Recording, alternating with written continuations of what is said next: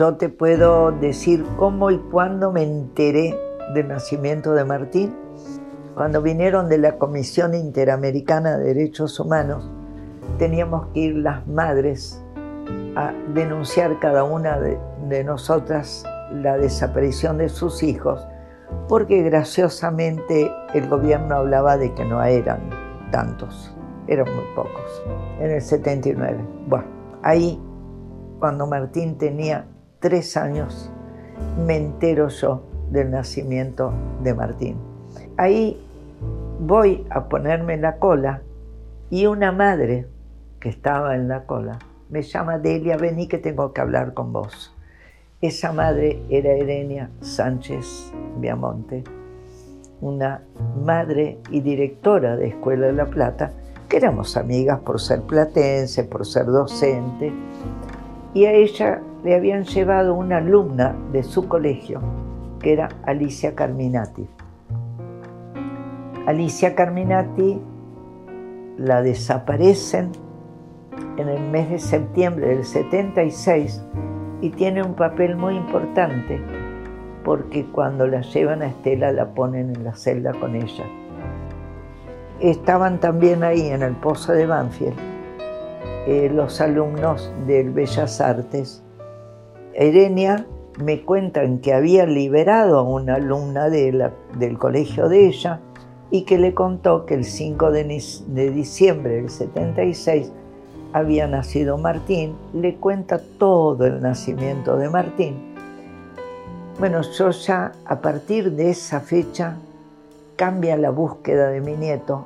Yo ya a partir de ahí busco un bebé rubio y de ojos celestes, porque entre otras cosas me dijo que era igualito a Virginia cuando nació. No existe ni aún hoy un método para buscar un nieto. Pero lo mismo que hacíamos con los adultos en la búsqueda de hijos, lo mismo que hacíamos como madre, lo adaptamos a los bebés. En vez de ejército, con visitar ejército, visitábamos nursery.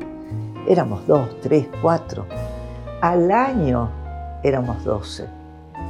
Creció el grupo de abuelas, pero muy lento, porque éramos pocas las que sabíamos que nuestras hijas o nueras estaban embarazadas. Empezamos a actuar como abuelas, a tener encuentros como abuelas. Y por ejemplo, yo fui a entrevistar como abuela al director del Buenos Aires Herald y él nos recibió diciéndonos algo que nos llenó de terror que la suerte de las embarazadas estaba sellada desde el momento que las cautivaban, porque nunca iban a poder devolver a una madre sin su hijo. Eso significaba que una vez que tenían familia, una vez que parían a sus hijos, la mataban.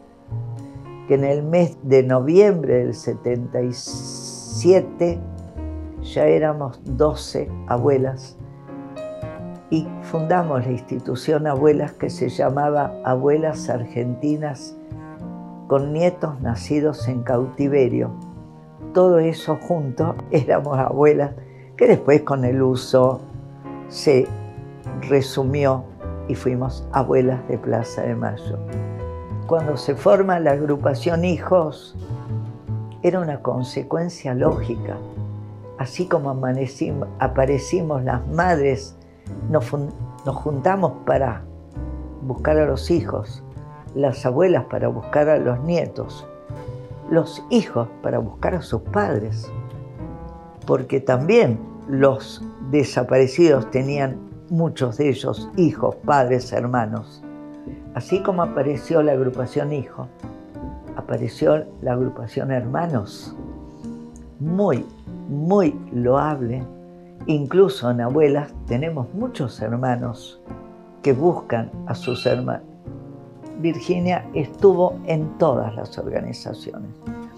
Como abuela, cuando venía abuelas, como hijo, como hija, se agrupaban en su casa.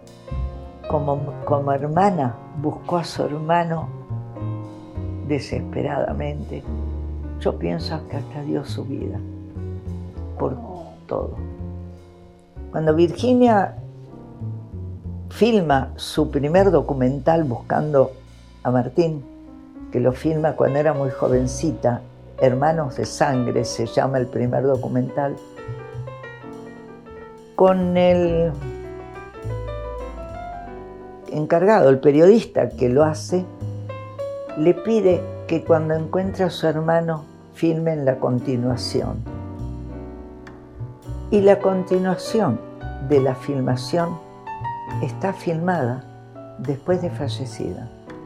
Y ahí habla de lo que fue la búsqueda de su hermano, de cómo lo buscó.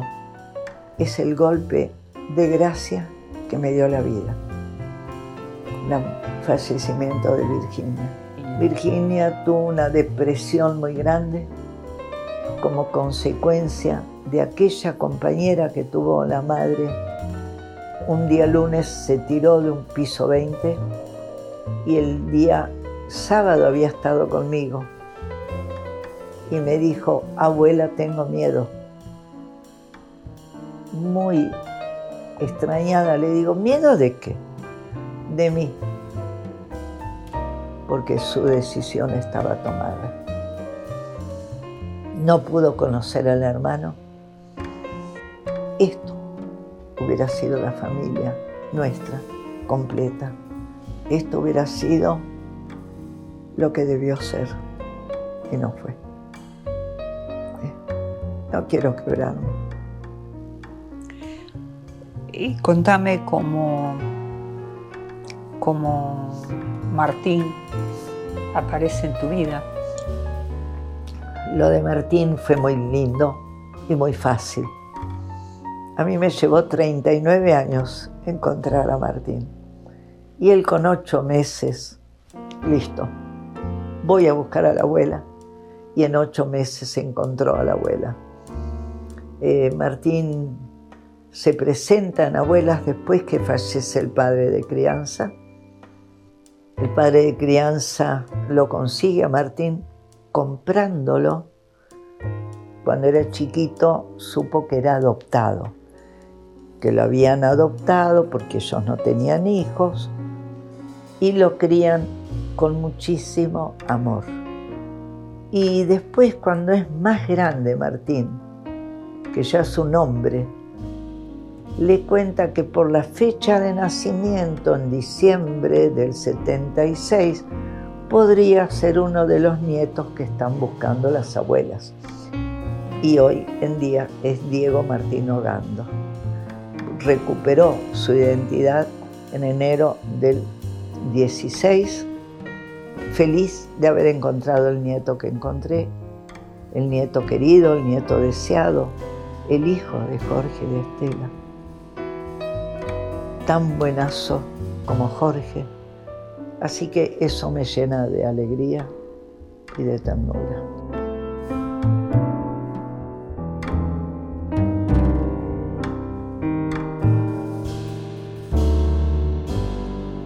A todos esos jóvenes que tienen la identidad cambiada y que los estamos buscando, todas las abuelas, cada nieto que recuperamos las abuelas, es un nieto más para, todas las, para todo el país, un país que está en deuda con ustedes porque tienen la identidad cambiada. En el mundo hay nodos por la identidad, que son lugares donde se pueden presentar si tienen dudas, no solo en el país, en el mundo.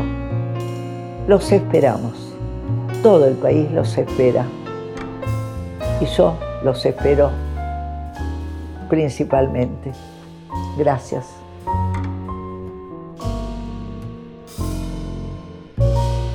Contenidos y memoria histórica.